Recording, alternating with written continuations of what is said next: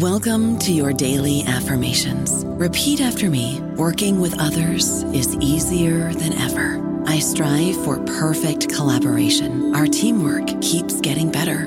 Yeah, affirmations are great, but Monday.com can really get you the teamwork you desire. Work together easily and share files, updates, data, and just about anything you want all in one platform. Affirm yes to start or tap the banner to go to Monday.com. Land Casino asking people what's the weirdest place you've gotten lucky? Lucky? In line at the deli, I guess? Aha, in my dentist's office. More than once, actually. Do I have to say? Yes, you do. In the car before my kids' PTA meeting. Really? Yes. Excuse me, what's the weirdest place you've gotten lucky? I never win and tell. Well, there you have it. You can get lucky anywhere playing at LuckyLandSlots.com. Play for free right now. Are you feeling lucky? No purchase necessary. Void where prohibited by law. 18 plus. Terms and conditions apply. See website for details.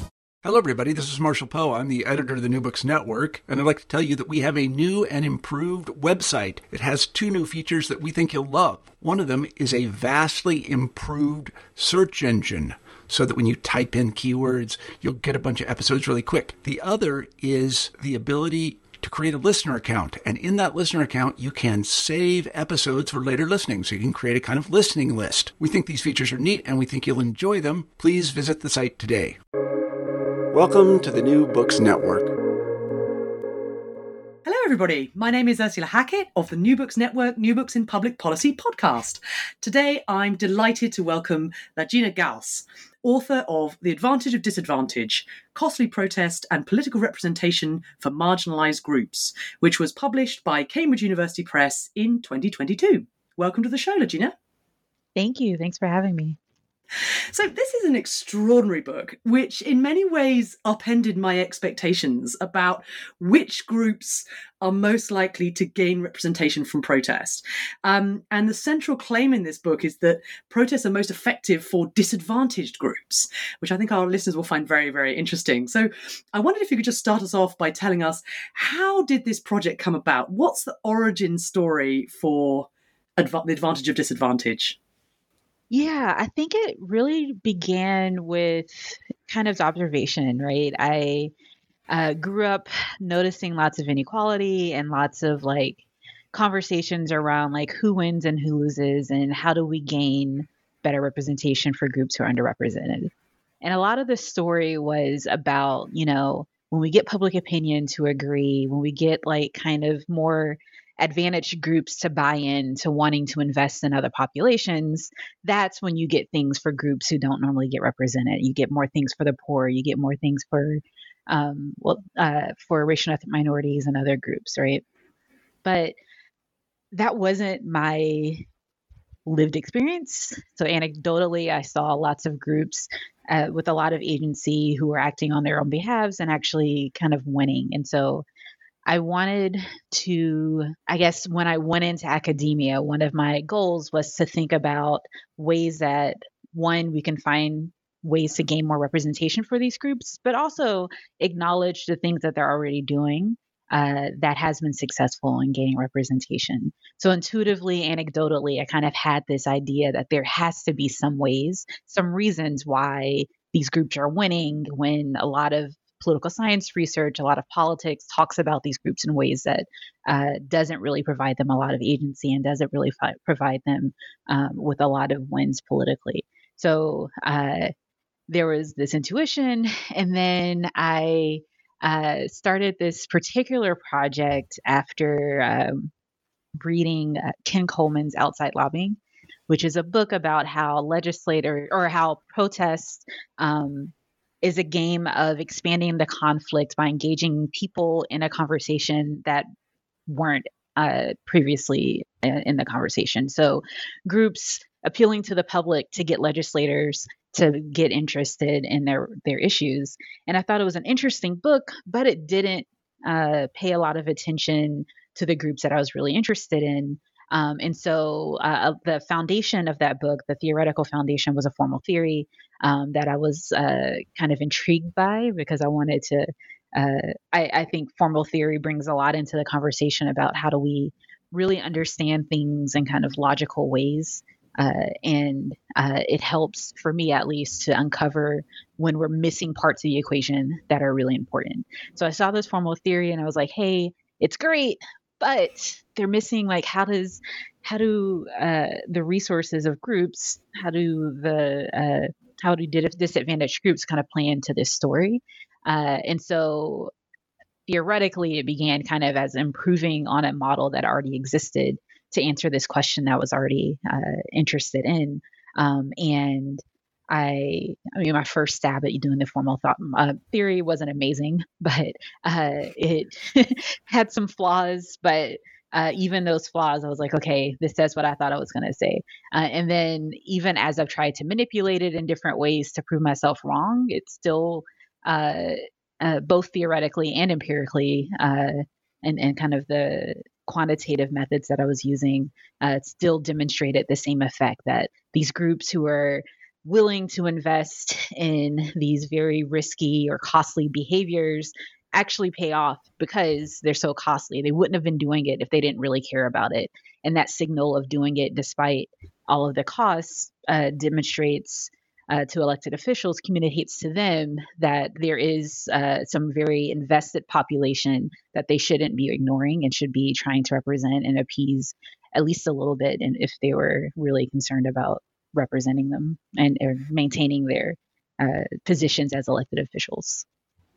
I'm really looking forward to having a conversation about this idea of costly protest and the kind of signaling that goes on. So I want to kind of probe you on that point. But I just wanted to say um, initially, uh, that I, as a Brit, I was delighted to, that you began with, of course, the Boston Tea Party. And um, I was wondering if you could just, I mean, I guess just as an overview thing, could you tell us what forms of collective action are you really interested in? I mean, what forms of protest are you are you focusing on in your in your book? Yeah, I have a very expansive definition of protest. So uh, I talk about protests uh, and collective action kind of interchangeably because I, I include things that we commonly think of as protests, like marches and rallies and acts of civil disobedience, but also things that um, social movement scholars talk about and, and when talking about collective action uh, that signal kind of the same way. So, this broader definition of collective action is anytime a group of people engages in a public behavior to express some type of grievance or concern. Uh, so it also includes things like petitioning and letter writing campaigns and and other things that we may not commonly associate with protests.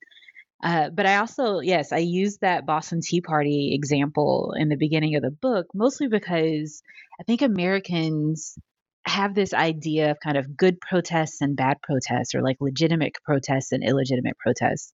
And I talk in the book how uh, that's a lot related to the people who are protesting, but it's also kind of this revisionist history of, you know, the U.S. Um, remember when I first started this book, protest wasn't as popular in the U.S.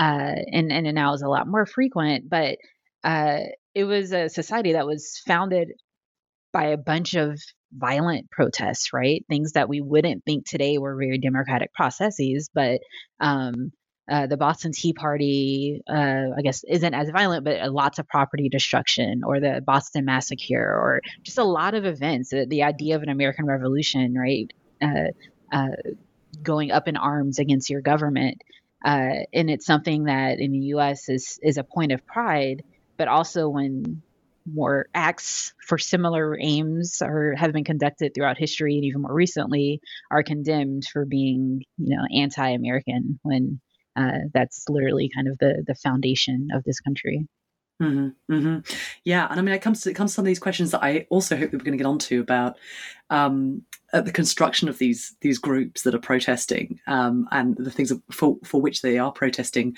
I mean, I I, I wondered. So tell tell me then um, what is the what is the function of these these signals de- signaling devices that you describe? These these these, these um, costly protest ambiguous signals. This is the sort of some of the doing a lot of the, the sort of theoretical work conceptual work within your understanding of how protest works and, and, and, and, why it works. I mean, so so tell us what are those signals actually doing? Um, how do they help you to build your theoretical expectations about the effectiveness of protest in different scenarios with different groups at different times as well? Right, right. So thinking about protests, people protest for a lot of different reasons. They may protest because their friends are doing it. They may protest because they want to address some social issue that's occurring or some local event that's happening. Um, they may be protesting. I remember uh, for a while we haven't seen these since the the shutdown, but uh, Black Friday protests against like local merchants and and and businesses. So there's a lot of different reasons that people protest. But when observing those protests, there's something that I think is very relevant for legislators who are perform, performing their jobs as legislators. So, yeah, they want to represent the interests of their people, the, the will of their people, but they also have this strategic or kind of individualistic aim of maintaining their position as legislators. And so, if they want to do that, they want to represent the people who have intense preferences that are intense enough where if they're not represented in the way they want it to be, that legislator could face negative repercussion in the next election. So even if event doesn't target legislators or target a specific policy, it can be important for a legislator who's trying to figure out which issues are going to be very critical for my next election, right? So this Black Friday strike may not be targeting me, but the fact that it's happening in a lot of places or uh, consistently in my district demonstrates that employment practices or the way we think about kind of capitalism uh, is something that's very important for my constituents. So it should dictate the way I vote on policies that are similar, though not directly related to the issues being protested. Right. Mm-hmm. So it serves as a signal of uh, what issues are really important for my constituents and how can I get ahead of it in a way uh, that's not going to damage me when I'm trying to to get reelected. Mm-hmm, mm-hmm. And of course, we know. I mean, you, you make this very clear in the book, um, and I think that it's it's very well established that that legislators in general are much more responsive to particular sorts of interest, um, uh, white interests, um, business interests, elite interests of various sorts, and, and not to people of color and not to low income groups um, uh, uh, and organizations representing those particular types of interests. So we know that's true generally, and that's obviously an important framing device within your book. Um, so, what is it then that's motivating I mean, you're kind of spelling this out now already for us, but just to, just to sort of just to, to, round it out for us, I mean, what is it that's motivating legislators to actually respond to the low resource groups as opposed to these other groups that we sort of think of as being very well represented already? Thank you very much. Yeah, so there's a lot of reasons that legislators tend to represent the same types of groups, right? So if you think about the founding of the U.S., the people who elected elected officials um, all but one state limited that those electors, the the voting population, voting rights to light white lean only males. Excuse me. Uh, so the initial foundation of kind of U.S. democracy was this very elite and white and male population who was deciding which legislators are going to represent their interests. And so over time, that's expanded, but that still set a status quo of like what policies do we think are of the will of the people or the general public. And so as more people have become uh, more participatory in democracy, vote more, uh, volunteer more, engage in elections. The popu- the electors, the elected officials have also changed, but there's still this kind of status quo bias. Um, but another way is that you know there's still the fact that most of Congress is still white male and elite, right? And so you still have these legislators who, when they're trying to decide which interests should be represented, a lot of time rely on their own experiences. And those experiences tend to be very distinct from people of color, from lower income populations, because they're just not in the same networks. And so when you're trying to influence what these legislators are doing, you have to kind of convince them that what uh, of what needs to be represented beyond of like what they already know based on their own experiences or based on the people in their own network. So protest serves as this kind of communication mechanism of let me demonstrate to you that you can't ignore me on this particular party at, uh, uh, policy at this particular time right and even if a legislator isn't convinced that the policy is actually a good policy they are convinced that this population who has decided to engage in protest could shift their re- uh, participation to electoral participation to voting behavior that could damage the legislator. They could also uh, damage the legislator's representation uh, reputation by continuing to protest in ways that the public starts paying attention. Right, the media may start paying attention. Public opinion may be shifting, where the legislator now looks like the bad guy for not representing a group who is demanding and making it clear to people that the things that they're asking for should be represented, um, even if they aren't haven't been represented or may not be substantially represented. So there's some type of uh, protest provides this leverage and this communication strategy uh, that uh, encourages legislators to to have this strategic representation. That's so interesting. So I'd like to probe now just to think a bit more about that um, the sort of mechanisms and, the, and, and exactly what's going on with respect to that the pressure that's being applied. Because one of the things i was thinking was you know this all just sounds really familiar to me in terms of you know the, the, a lot of the dynamics that you describe with respect to the representation of elite interests is something that is of concern in the united states of course but also much more broadly and has these much much broader um, sort of ramifications. But I was wondering whether you know we're looking at a ceiling effect here. You know, I mean, these advantage interests are so well represented, so extraordinarily well represented within government already that kind of almost any movement towards the preferences of those who are low income, low resourced, in various different ways disadvantaged, um, that that that might seem sort of you know substantively bigger than it is because oh, you know so any any movement is a win because of the extraordinary power of these vested interests within the within the system the advantage the advantaged interest within this system as it stands. Yeah and i think i'm trying to uh, i guess wrap my head around the question there but i think part of it is trying to think about uh, how much change is actually occurring from protests. Is that where Yeah, I guess so. Yeah, yeah. Um, just, just, just that it, it would be it would be hard to move public policy in certain areas in a more in in in the, the, the direction of the more advantaged in the sense that it's already captured to such a substantial degree that oh, okay. that the movement that, that there's there's sort of like a there's one way that movement can take place and it's it's the other way yeah okay so part of i think the question is then um maybe the reason we're seeing it disadvantaged groups gaining representation from protests is because advantaged groups can't really win more than they're already winning. Mm-hmm. Mm-hmm.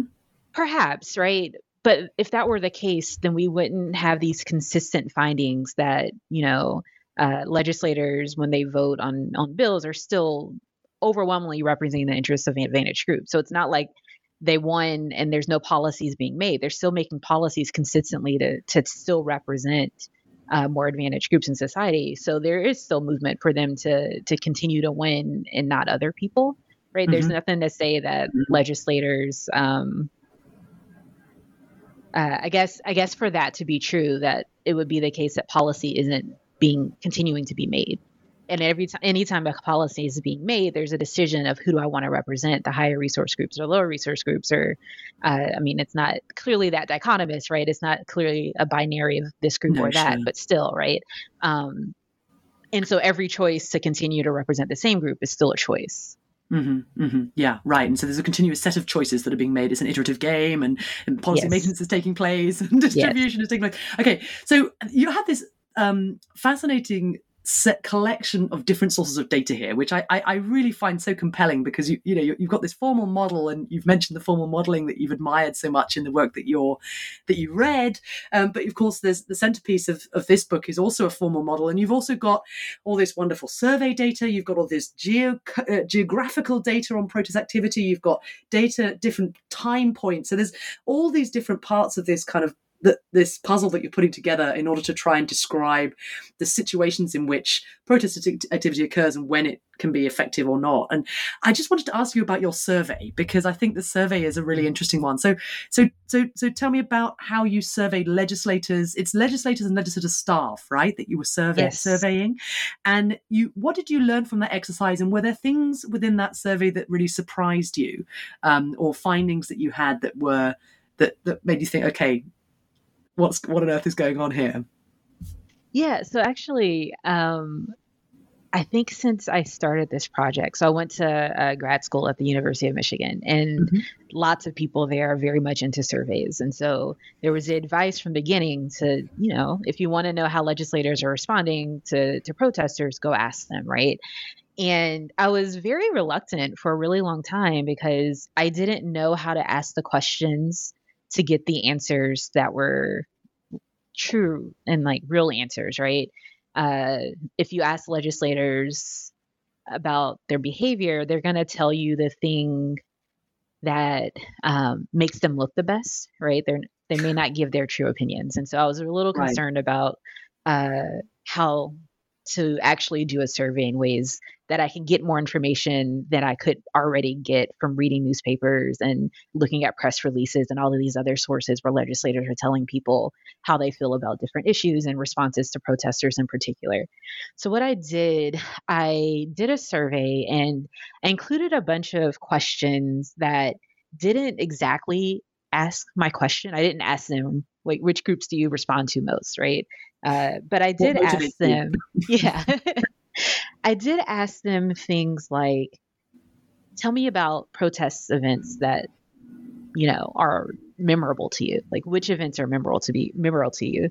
Mm-hmm. Um, tell me how you responded to those events. Do you think they ever influenced your decision making?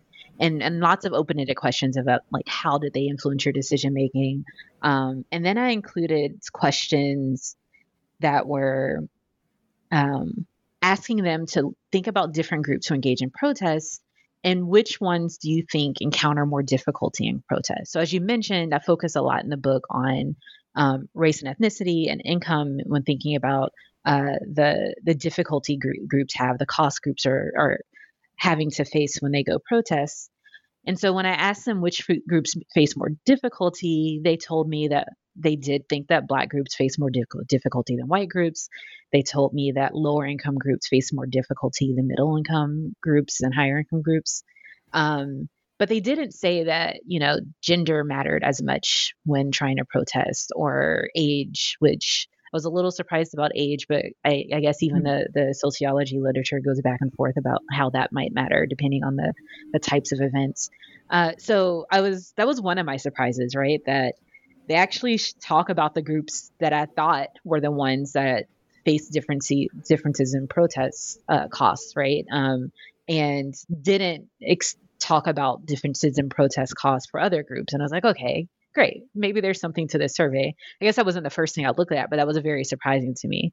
Um, and kind of going back on on how I got the survey data. So I um, put this survey together and I sent it to the offices of legislators at the state, federal, and local levels because while most of my um, empirical analyses are for um, federal legislators and, and U.S. Congress, I was also the the theory applies more applies more broadly to legislators in general. So I wanted to get uh, some insights about whether it also fits uh, at these other legislative offices. Um, so I sent lots of emails. I want to say upwards of like two, three, four hundred. I, I can't remember. So lots of emails, and got twenty six responses back, which you know I wasn't that surprised. Um, uh, most of them were of people who worked in legislators' staff offices, right? So um, some chiefs of staff, some uh, interns. So most of them worked for legislators, weren't legislators themselves. Um, and then I got a couple like city council members uh, who responded. Uh, and, and I focused on different geographic areas throughout the US to kind of get some regional differences. And uh, so the so then when I saw like, oh, it's only like 24, 25 people, what will I get here? Um, I started looking at their open-ended responses and was very excited at kind of the stuff they were saying. Right, um, there were a few legislators that said like protest never influences my behavior, but then they'll say stuff like, I protested and there was this one group who was really getting on my nerves, and I was just like, okay, let me just represent them on this issue, and then they'll like stop bothering me right those aren't mm. those aren't direct quotes and you know in the book i do talk about places where it's like um reveals some uh, indirect support for my theory. Uh, but I was kind of surprised at how much of their responses were consistent with the assumptions that were uh, necessary for my my argument to be correct, right? Um, mm And how forthcoming they were in just saying that, like, yeah, like protest matters. I'm aware of them. Sometimes I don't want to, but I do represent them. And there were some who said that I just never represent groups who protest and and and had reasons for that. Uh, but even still, just um, you know, 26 responses and uh, pretty consistent results uh, aligning with my theory. And I don't think it's you know generalizable in any way. But the purpose there was just to say, like, are there at least some legislators who think in the ways that my theory said they should? Mm-hmm. And looking at the legislators ahead, had, the majority of them were. So that was yeah, it's kind of exciting because I Always went into it. yeah, I went into it not expecting to find what I wanted and still planning to to write up whatever I found and and yeah, it was better mm. than I thought. Mm. I mean, put such a human face on the i mean it really enriches it enriches the writing. I think it's really it's it's, it's characterful it's it's colorful it's kind of it, it it brings the humans alive in all of this. I, mean, I always think it's really so compelling to hear directly from the horse's mouth from the from the legislators from the staff members who are making these calculations and who you know who are populating your this this this strategic landscape that you're describing. So I mean, I, I find that very compelling, and I, I, I mean, I you know, my own research, I, I spend a lot of time you know, uh, talking about very different sorts of politics, but the, the, the people that are keenest to speak to me tend to be the white Republican men, and so I um, I spend a lot of time kind of trying to balance things up and, and thinking a lot about the partisan dimensions of some of the conversations. Mm. Now I understand that most of you are talking to Democrats. Is that right? Yeah, I didn't get really mm-hmm. many Republicans. At some point, it just got to be convenient samples. I would just ask people, like, thanks for participating in my survey. Oh, don't you want to tell me other people will take this too? Because, you know, I'm sure. trying to get more responses. So, uh, like I said, not generalizable, but um, definitely turned out to be one of my favorite chapters. Do you think that, I mean, you know, how uh, it's a kind of a silly thing in some ways to ask you to speculate about this, but I'm just interested in, in if you have any thoughts about this. If you had spoke, if you had spoken to more Republicans, I mean, do you think that your findings would have been substantially different um, from those that you do find in terms of the kind of things that are people saying about protests and about their their attitudes towards it and their cap, their strategic calculus, or, or do you think that some of the things that you describe are, you know, apply broadly across both groups of legislators, whether we're talking about Republicans or Democrats? Yeah, I think most of the things I talk about in that chapter, um, like, do you think protests, like, can you describe any protests that, you know, while you were in your legislative capacity influenced you or any way or, right? Republicans, especially more recently, but I think in, in general, have always faced protests as well. Um, they may get talked about differently, but their protest is definitely a strategy of conservatives as much as it is among liberals in the United States.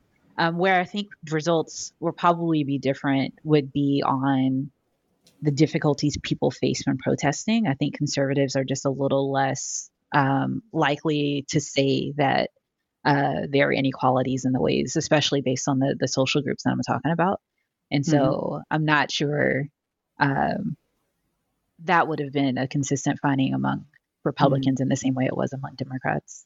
And I guess there's that countervailing consideration for legislators as well, which I think you, I, I, I, I think you do highlight this in the book as well at, at various points. And that's just that this, um, one of the rather chilling findings that the the very presence of a person of color within a protest activity um, is can decrease the general public's support for the cause for which those protesters are protesting. Um, and um, wondering whether legislators, I mean, do, I don't know whether you asked about this directly, so maybe it's an unfair question, but I mean, do legislators take that into account? Like, you know, oh, right, okay, so this is the effect that that, that might it might have on my constituents. Better not support them uh, this particular protest because you know I can I can see this potentially angering my constituents, you know, back in my district. Yeah. Okay. So I think you were asking about it in terms of whether they were going to respond. Um, but even thinking about that general finding, right? I think across the ide- ideological spectrum, legislators are very aware of how much race and ethnicity is is associated with uh, perceptions of policies, right? So, um, in the conclusion of my book, which I was actually, um, so I talk about the Boston Massacre and how um, uh, at the Boston Massacre, uh, Crispus Attucks was there, right? So the Boston Massacre was this event. There were some um, frustrations with uh, uh, British soldiers who were trying to enforce the king's tax. Uh, American colonists weren't happy about it, and so they kind of assaulted or or um, attacked uh, the British soldiers. And so the soldiers opened fire and killed a bunch of people. One of those people was Crispus Attucks, who was of um, indigenous and black descent and became a very big focus on the soldiers' defense of their actions because um, the lawyers talked about how, uh, you know, why wouldn't the soldiers be upset? Look at this very, you know, aggressive looking male, this black man who was at the event. They had every reason to be upset. And you, and you think about kind of policies today or reactions to um, different like violent events, and there's a lot of that same scapegoating right? If it weren't for this like aggressive, like black man being present, um, uh, which in, it like it, it um, invoked a lot of fear into the police officers, right? Then um, then perhaps this wouldn't have been ha- happening. Or I guess a better way of saying it, of course, the police officers were afraid because, you know, black men are, more violent or whatever. And when talking about different policies, right, the people talk about the Willie Horton campaign in the 1980s that was used to um, and, and enforce um, or decrease support for Democratic pan- candidates for perceiving them to be um, weak on crime because they were allowing this um, black man um, out on a furlough and during that like ended up committing this violent crime. So there's lots of instances, but also it's not just something a conservatives do. Democrats also have used these kind of racialized tropes to defend or um, oppose certain policies, right? And so yeah, there's definitely that uh, that type of politicking going on. Um, and so the concern that like constituents would find out that a legislator is supporting a group uh, is definitely something that legislators must consider when they're deciding like who to represent. And so there is this game of can I represent this group in a way that demonstrates to them that I'm doing something for them, but also doesn't anger my constituents? And it's easier to do that if other constituents in the district aren't um, don't have as strong opinions about the issue, right? And if their their opinions aren't as strong, even if they're in opposition to what uh, uh, like Black protesters want, uh, legislators can still represent the Black protesters and not receive kind of negative repercussions from other people who aren't on the same type of the, uh, on the same side of the policy. But when um, I guess the public is more aware and opposed and has similarly intense preferences, uh, I do talk about how uh, that is a time where representation for marginalized groups may be less likely. Right. Part of this story is that there's this uh, inequality among protesters and their issue salience, and and when they're protesting, there tend to be um, have more salience for an issue, it's more important for them than it is for other groups. And even if it's important for other groups, because uh, these marginalized protesters, the low, low resource protesters, are willing to protest for this issue, that may be the only issue that will determine how they vote in the next election or participate in the next election. Whereas for other groups, um, it may be one of many issues they care about, but it may not be the primary issue that's going to motivate their behavior. So, a legislator may choose, okay, I'm going to ignore this one issue, vote for the other group. But on these other things, I'll give you the representation that you want. And hopefully that's enough because uh, those other issues may be more important or as important um, than this one particular issue that they may oppose. I don't know about you, but I'm very busy and I don't have a lot of time to cook. That's why I subscribe to Factor. Eating better is easy with Factor's delicious, ready to eat meals. Every fresh, never frozen meal is chef crafted, dietitian approved, and ready to go in just two minutes. You'll have over 35 different options to choose from every week, including Calorie Smart, Protein Plus, and Keto. These are two minute meals. Factor meals are ready to eat and heat, so there's no prepping, cooking, or cleanup needed.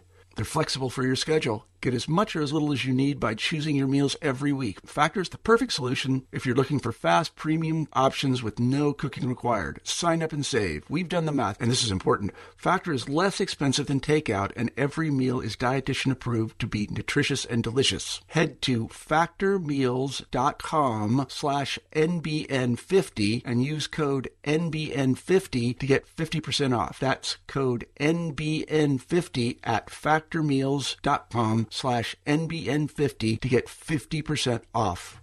Right. Yeah. So I mean, there's all these things that are that are, I mean, clearly there, this is a very complex strategic calculus. It's something that varies. You know, in terms of different legislators and different districts, they just have different. There are different. You know, there's a different calculus in each of those, but also on different issues as well. These things can be uh, uh, more or less costly, more or less salient. Um, uh, each of these things is sort of playing into that decision making on the part of the legislator. And I'm just, I'm, I'm sort of wondering on the part of the, um, in terms of the the the uh, it, finding that I mean, well, I suppose one other thing that I would just throw into the mix, which you haven't mentioned, which I was kind of thinking about and thinking, okay, so does where does that kind of fit in with this um, uh, all, all of these different uh, calculations that are being made. I mean, there's clearly it's a strategic calculus, it's a tactical thing, it's an iterative thing. But there's also the question of the justness of the cause. You know, just the you know just the the, the, the power of the of the cause of the of the frame of the but but also of the of the the meaning of what, what is of the of the of the actions and i was just kind of wondering about that in relation in particular to the the the finding you had that the margin of victory for a particular legislator um, their re-election margin was actually not related to their likelihood of supporting the protest or not. And I was kind of thinking, what is going on there? I mean, is that so? That's not like a, a counterpoint to the idea that re-election is important because we we know that re-election is very important. But I'm just wondering, does this suggest that the justness of the cause is playing into that calculus as well at that point i just wondered i mean this is a very inchoate set of ideas but yeah. do you have any reflections on that on that thought yeah there's two things that come to mind first is i'm glad you bring this up because a lot of the focus has kind of been on this strategic representation or this like legislator who is reluctantly supporting these groups, right? Mm. And that's not always the case, right? There are definitely a lot of legislators out there who want to represent these constituents who aren't typically represented in politics, and they're passion is to represent these groups and they were doing it before protests or protests happened and they were convinced by the issue and now that's kind of something uh, that they're really intent on representing right? And so the purpose the, the point of this book is i wanted to kind of look at the more reluctant legislators to see what motivated them, unless the ones who kind of were already passionate about representing these interests or convinced to become passionate about it. So the focus on these roll call votes is kind of the strategic representation story. So the findings may have been different or um, the types of things I guess may have, I talk about may have been different if I were talking about legislators co-sponsoring legislation or um, making public speeches and all of these other types of behaviors that show a more commitment to the issue than a simple roll sure. call vote, right? Um, so uh, in that sense, the the data itself uh, uh, is less capable of saying did they support this issue because they really cared about it, or did they support it because they reluctantly were responding to protesters. Fair enough. But um, the thing you bring up about the the margin of victory, right? So I looked at um, so part of this story is this reelection incentives that legislators are very concerned about reelection and want to do everything they can um, to make sure that they don't lose. And so a lot of um, literature on electoral politics and legislative behaviors talks about uh, kind of a legislator's sense of how likely they are to be um, to not win a re-election. And so one indicator could be, well, how much did you win the previous election? Was it a, a landslide or did you kind of barely eke out the competition, right? Um, and so I wanted to kind of look at this objective measure of is it the case that legislators who barely won the previous election are the ones who are more likely to be responsive to these um, costly protesters who are showing that they have these salient interests um, because they're you know more likely to want to respond to the people who um, could cost them their reelection, right? It only takes a, a, a fewer number of people to affect their reelection. So they're trying to pay attention to as many people as possible. But there's also this part of the literature that says that these uh, reelection concerns could be objective. They could be based on real like numbers and figures, or it can be subjective. It could be mm. about legislators' intuition or um, uh, concerns, valid or not, about whether they're going to run the, re- the next election. So it could be, you know, this legislator who won by a landslide is very cautious and very much paying to every paying attention to every public opinion poll, every protest, everything they can to try to figure out um, which issues that they need to be paying attention to or how they should vote on legislation um, by looking at every tea leaf they can, right? And so what I find is that you know these objective measures don't seem to matter. It seems like all legislators have some baseline concern about their reelection because they're um, regardless of how well they did in the past election, they all seem to be more responsive to costly protesters than less costly protesters. Uh, mm. So I do, right? I do, um, I, I guess, respect kind of the these objective concerns, but I also think that you know um, there have definitely been times when legislators who felt pretty confident in their reelection lost because of some mm. group that didn't, you know, mm-hmm. um, they weren't mm-hmm. previously paying attention to. And so I talk about in the book, right, the uh, the example of uh, Representative Clay, who I knew that was going to happen. my my Siri likes to to chime in sometimes. So Representative Clay, who not only had been representing his district for decades, but his father had also represented that district. But um, he loses to Cori Bush, who was a protester in the Ferguson protests, right? So she challenges him in the first election and loses, but in the next election actually succeeds in, in challenging his reelection, right? And actually loses by a landslide the first time that she challenges the reelection, right? So he might have objectively had some like not a lot of concerns about kind of some mm. some third party coming in and challenging a reelection, some unknown group um, being mobilized by protests and, and putting forth a candidate and, and ousting him. Um, but subjectively he should have been concerned or i guess in hindsight he should have been concerned i don't know if he legitimately was or were not but um, those objective measures right aren't really useful when you do know or have these uh, anecdotal stories at least of times when when legislators were pretty confident and and still didn't win because they weren't really paying attention uh, to what was going on among their constituents. Mm, mm, that makes so much sense. I mean, I think it comes back also to the, the points that we make over and over again. Just about you know, this is about mot- legislators' motivations for action, mm. and it's about those the human, the human face, that human beings making these decisions, making these strategic calculuses, uh, this the, the, making this strategic calculus, and trying to sort of figure it all out. And I so talking of how you figure these things out. I mean, these things have obviously changed substantially over t- over the course of time that your book ranges over, which you sort of you have a lot of stuff um, on on the 1990s, of course, and you go right up to date. Um, you've got a lot of really interesting things since 2012, but uh, the digital revolution, right? And you, I know you have a whole yeah. you whole have a whole chapter about this. So so tell our listeners what is it that so how did digital technology alter this kind of strategic landscape, if at all, for legislators? What what what did it change, and how did it change it? Yeah, actually, it changed a lot and then didn't change a lot at the same time, right? So, um, so yeah, the first set of data I look at are in the 90s when like the internet wasn't really a thing. Like people had it. Um, I found this one statistic that said that like most people only got one email a day, right? And you know, just being on this right now, I've probably gotten like five or six, right? Like five or six ur- urgent ones, and, and who knows how many spam emails I've gotten in the last what 30, 40 minutes. Um, and so, like, the internet just wasn't as present. But then, with the internet and the different ways that it's kind of evolved over time, um, especially with kind of social media and access to information and all of these things, right? The internet really changes the dynamics in how people um, become aware policies, but also how they're able to engage with other people to both understand how policies are affecting them and understand how to mobilize for policy. So the internet chose both changes the way people protest, but also the way people inform themselves and form community in ways that facilitate protests. and uh, and gain information, uh, distribute information. So in this kind of that chapter, I wanted to look at how does the internet change in-person protests? How does it change the online protests universe and the ways that outside publics, including legislators, are able to figure out like what those protests mean. Um, and then also wanting to compare, you know, online protests to to in-person protests because I think it was another test of this theory of costly protests in that um, participating in a protest on the internet, right?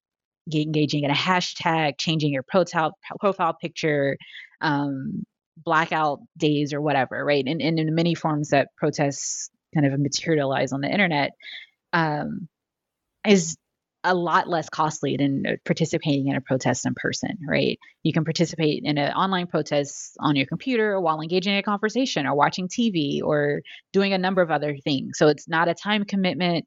Your investment in understanding what the real issue is. It doesn't have to be that high. You see a friend using a hashtag and you use it too, whether you understand the hashtag or not, right?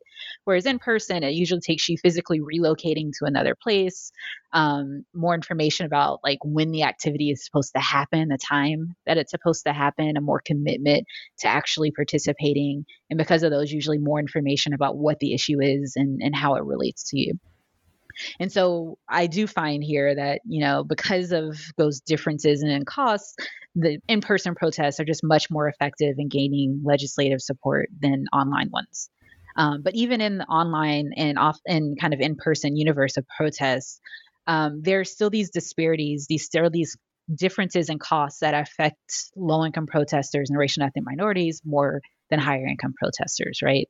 So the fact that we still live in kind of these uh, segregated societies, so physically, but also like the communities we access when we go on the internet, um, means that um, the people who tend to be underrepresented in politics are still the ones who are in different networks than legislators. So legislators are less informed about their experiences because they have to be more active in gaining those insights. Um, and, and the average legislator there, right? So not all legislators, but the average legislator. Uh, and so protests uh, is still more costly for low resource groups and high resource groups. The one thing that does change a lot, though, is um, the role of formal interest groups. So initially, I, I, think of them as this resource that can be very uh, mobilizing for participants, right? So if there's some group who is very practiced like the ACLU and like getting people informed about what the issues are, telling them who's responsible for the issue, even maybe actively mobilizing them, getting them out to certain locations, right? That's a resource that's like very critical for participation. Um, whereas the absence of an organization like that usually demonstrates that people care enough to figure out those things on their own in order to mm. protest, mm-hmm. right? So it's a, a big a better indicator of the people themselves having a high concern about an issue. But in the online world, um, protests are just it whether protests becomes popular or viral or just like something that people are aware of um, is a very much more or a much murkier kind of situation, right? Um, uh, lots of research on like online activism shows that a lot of events, when they become viral or get a lot of attention, do so because of um, kind of these early influencers, these like people in these social, uh, on these online settings who have lots of friends and post a lot. And so once they get involved early, um, and enough of them get involved early, that's when an event becomes viral, right? And so you don't know whether like something is popular because it's really important to people or it's popular because um, just a lot of people are um, aware of it because of their friends are talking about it, right? Um, so I, I, I, use the example in the book of the um, ALS Ice Bucket Challenge. Mm-hmm. in 2012, right? So mm-hmm. lots of people. Yeah, that was big pouring, over here as well. Yeah, lots of people uh-huh. in their uh-huh. back uh, backyards pouring buckets of ice on them in support of ALS, and they're using the ALS challenge hashtag, right? Um, but how many of those people were very concerned about the issue versus very excited to be in this like viral thing where all of their friends were participating in? Um, and you look at the fact that like they've tried to replicate that a couple times, and it just hasn't been possible, right? People just didn't pay attention to it as much as they did the first time. Um, and I don't think the the message there is that the issue became more or less popular. It just got fewer really like um, active internet users users involved in it, and so that was a difference. So formal interest groups become this very valuable resource of um, legitimacy for a lot of events on online spaces because they can demonstrate that hey, this event happened, and I can tell you that it is important because like I'm dedicating my resources to it. So they're not the ones necessarily motivating or mobilizing the events, but they are providing legitimacy by saying that I'm putting resources behind this and I can show you that like I can remobilize this group uh, later if I want to because I have the mm. capacity to kind of get people involved again. And so they become a more um, uh, less a sign of uh, issue salience and more a sign of kind of commitment to a cause. Mm-hmm, mm-hmm. And I, yeah, so I wanted to um, come back, just circle back again to this point about um, commitment and and costly activity on behalf of a particular cause. And I, it comes back to the, I guess it comes, it's just the absolute centerpiece of this project, which is the the distinction between low resource and high resource groups, and and what that activity, protest activity by each of these different group members of these different groups represents about a particular group's uh, commitment to a to a to a cause and what that signals to legislators. And I, I'm wondering about kind of participation costs for higher resource individuals as well. Not, I mean, of course, not evenly distributed across those groups necessarily. I'm thinking people with childcare costs as being ones with with particularly high um, participation costs, at least in, for in person protests and things. But I'm thinking about employed people who can't take time off, um, and people in particular who are high income, like high earners, for whom presumably it would be it would just you there's more to lose right if you if you if if you lose your job or if you're or if you're kind of incarcerated or you're involved in some vi- violent activity potentially um, you've lost you've you've just lost more than than than uh, in, in terms of lost income than you would if you were not an employed person um, or kind of um, just sort of thinking that a high resource individual just kind of has more resources to lose because they're a high resource individual. I mean, is that a really, really silly thing to say? Um, presumably this is something that is absolutely central to your thinking. So so can you sort of how do you respond to that that particular perspective? I mean, um, it seems that there are there is I can see that there are costs, there are considerable costs, and there are very particular costs that are attend attend low resource groups participating in protest activity. But I suppose in absolute terms, perhaps also relative. I don't know. I don't know that, that, there are there are huge costs that that come from simply just by virtue of being a high resource individual. However, we define high resource, you know. Um, yeah. So so so how do you how do you respond to that particular um, sort of thought? Yeah, I think in absolute terms, protest has costs for anyone who participates, right? Either time costs, financial costs, like there are always costs to protesting. And so what I'm looking at more is the relative costs, right? And so yeah, so a high resource group, so let's talk about like high income earners, right? So a protest may mean that they're losing more money if they lose their job. But relative to the costs of a low income earner, their costs aren't as usually as high, right? So what I mean there is a high resource owner, uh, earner um, usually, but not always, right? The ability to get another job if they lose their job is a lot higher, right? A low income earner tends to um, have less education, less social capital, less whatever. Um, that makes it, if they lose their job, the ability to get a new one is just going to be a lot harder, right?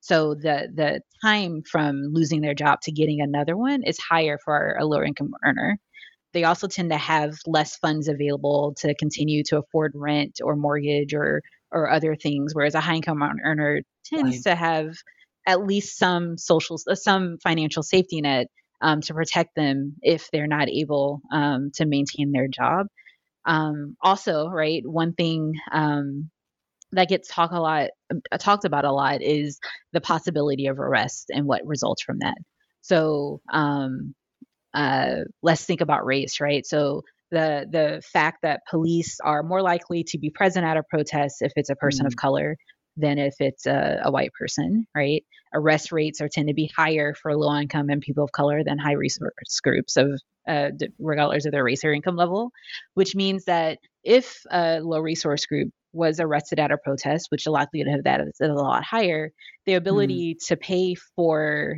um, bail to get them out of jail is a lot less likely for a low income earner than a high income earner, which means, you know, get arrested, can't pay bail, stuck in jail unless they drop their charges, which then results in a loss of income, maybe a mm-hmm. loss of a job.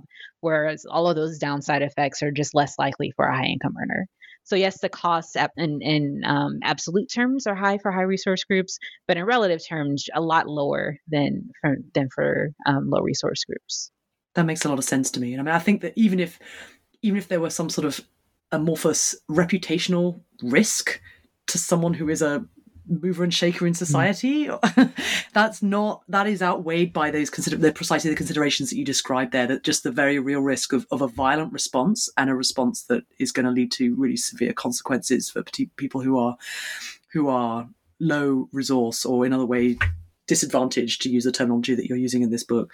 I mean, I think um, one thing I was thinking throughout this whole, I mean, I mentioned the, the, Boston Tea Party at the beginning, and I love that, and and and it's something that the sort of revolutionary protest activity is sort of part of this book.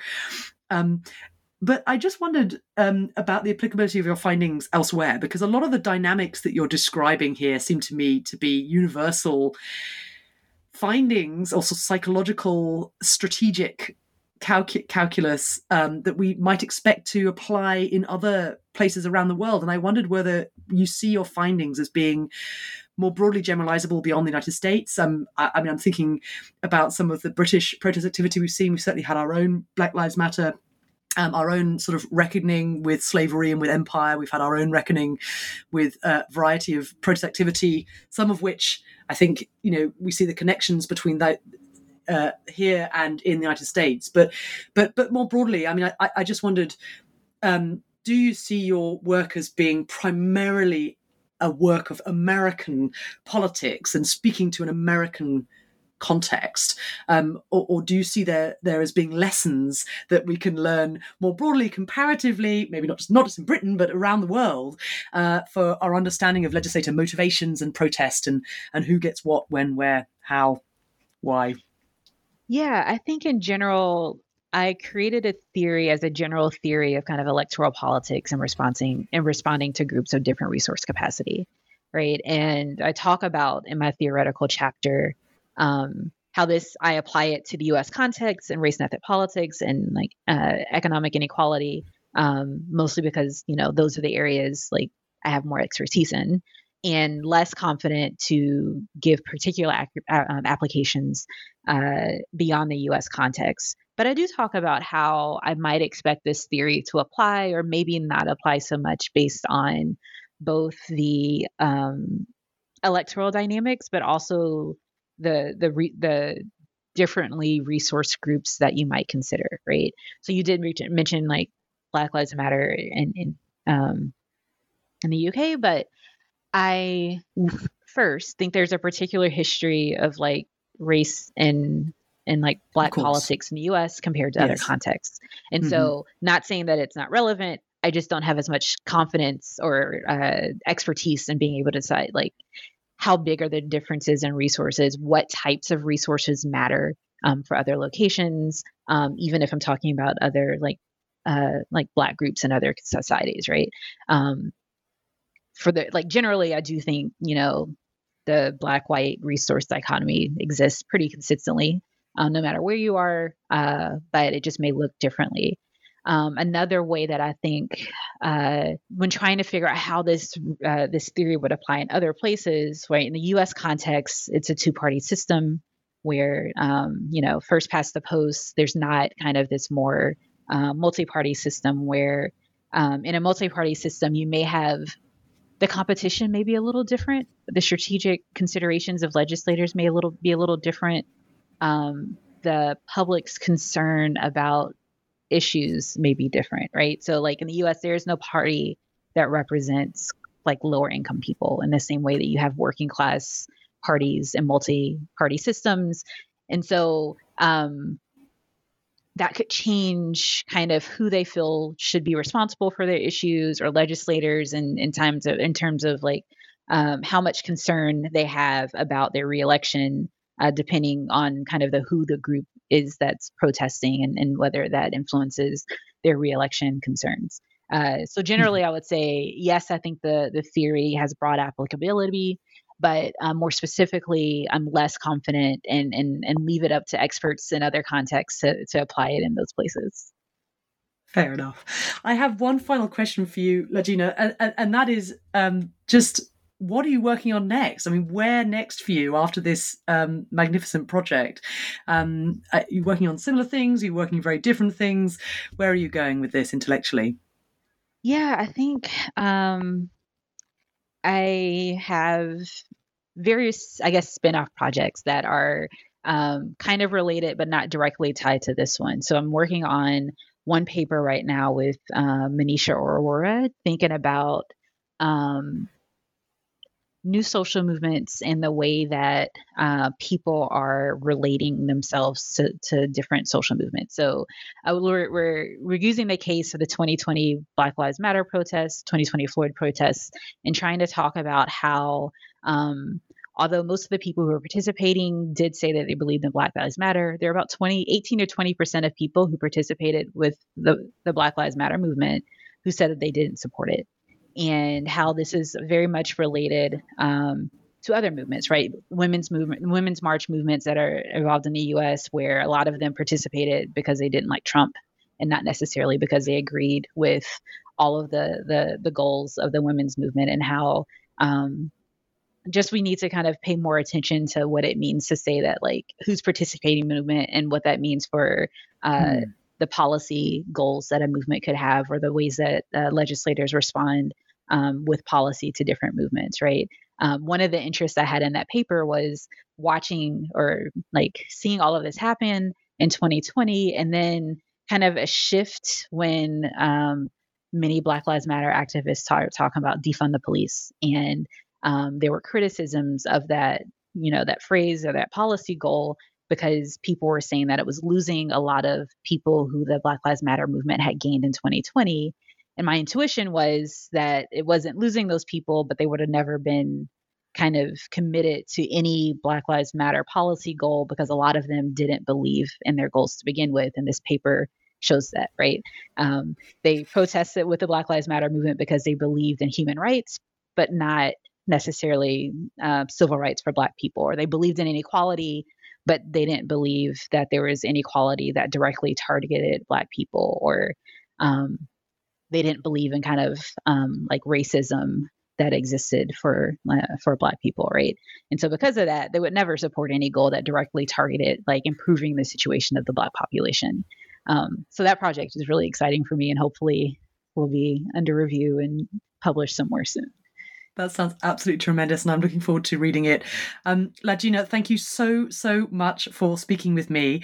Uh, the book, everyone, is The Advantage of Disadvantage Costly Protest and Political Representation for Marginalized Groups.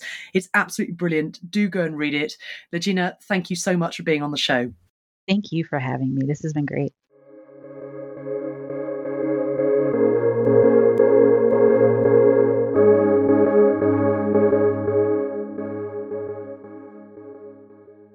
Judy was boring. Hello. Then Judy discovered ChumbaCasino.com. It's my little escape. Now Judy's the life of the party. Oh, baby, Mama's bringing home the bacon. Whoa, take it easy, Judy. The Chumba life is for everybody. So go to ChumbaCasino.com and play over 100 casino style games. Join today and play for free for your chance to redeem some serious prizes. chumba ChumbaCasino.com. No purchase necessary. Void where prohibited by law. 18 plus terms and conditions apply. See website for details.